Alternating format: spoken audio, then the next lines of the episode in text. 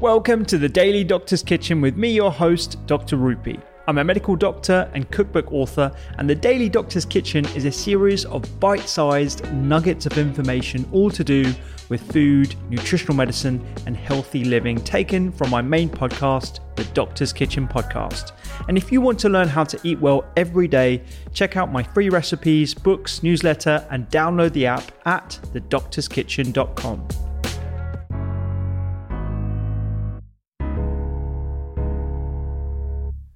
I often get asked the question, how do I eat for dot dot dot insert symptom or insert condition?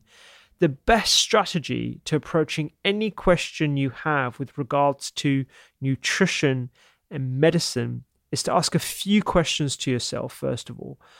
A, what is the root cause of my symptoms? Rather than tackling the symptom itself, tackle the cause. An analogy is treating toe pain with painkillers when the root cause of the toe pain is a splinter. So rather than just blindly trying to treat something with paracetamol, you really want to get to the root issue of what's the problem.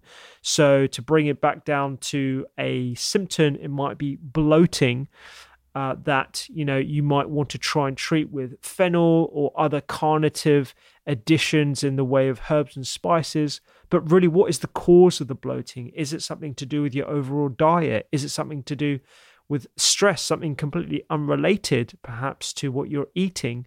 Are there other elements that could be contributing to bloating as a symptom? So rather than blindly treating it with food and using food like a pill, which is something that I don't recommend, try and think about the root cause of your symptoms as much as possible. The other thing is how can you optimize your body's environment to allow health to flourish? That is a question we should all be asking ourselves. And this speaks to a concept known as salutogenesis or rewilding. And it's where we focus on the attributes of a well functioning ecosystem and concentrate on building those foundations for health to evolve rather than trying to smash health into a system itself.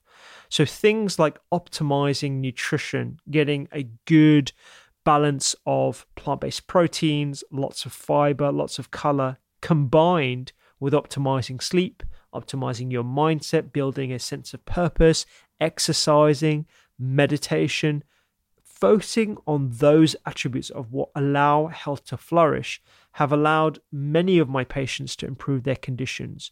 So rather than looking at food like a pill, really think of it as a foundation for health and one of the many foundations which are just as important as each other. To try and dig deep, think about the root cause of symptoms and think about how you can allow your body's environment to be optimized because that ultimately is how you allow health to flourish.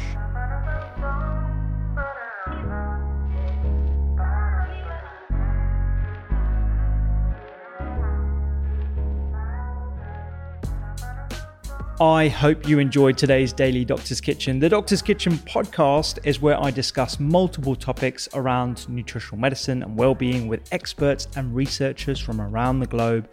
And you can find me on social media at doctors underscore kitchen. Sign up for free recipes every single week at thedoctorskitchen.com. And don't forget to download the app. I'm Dr. Rupy. Have a beautiful day.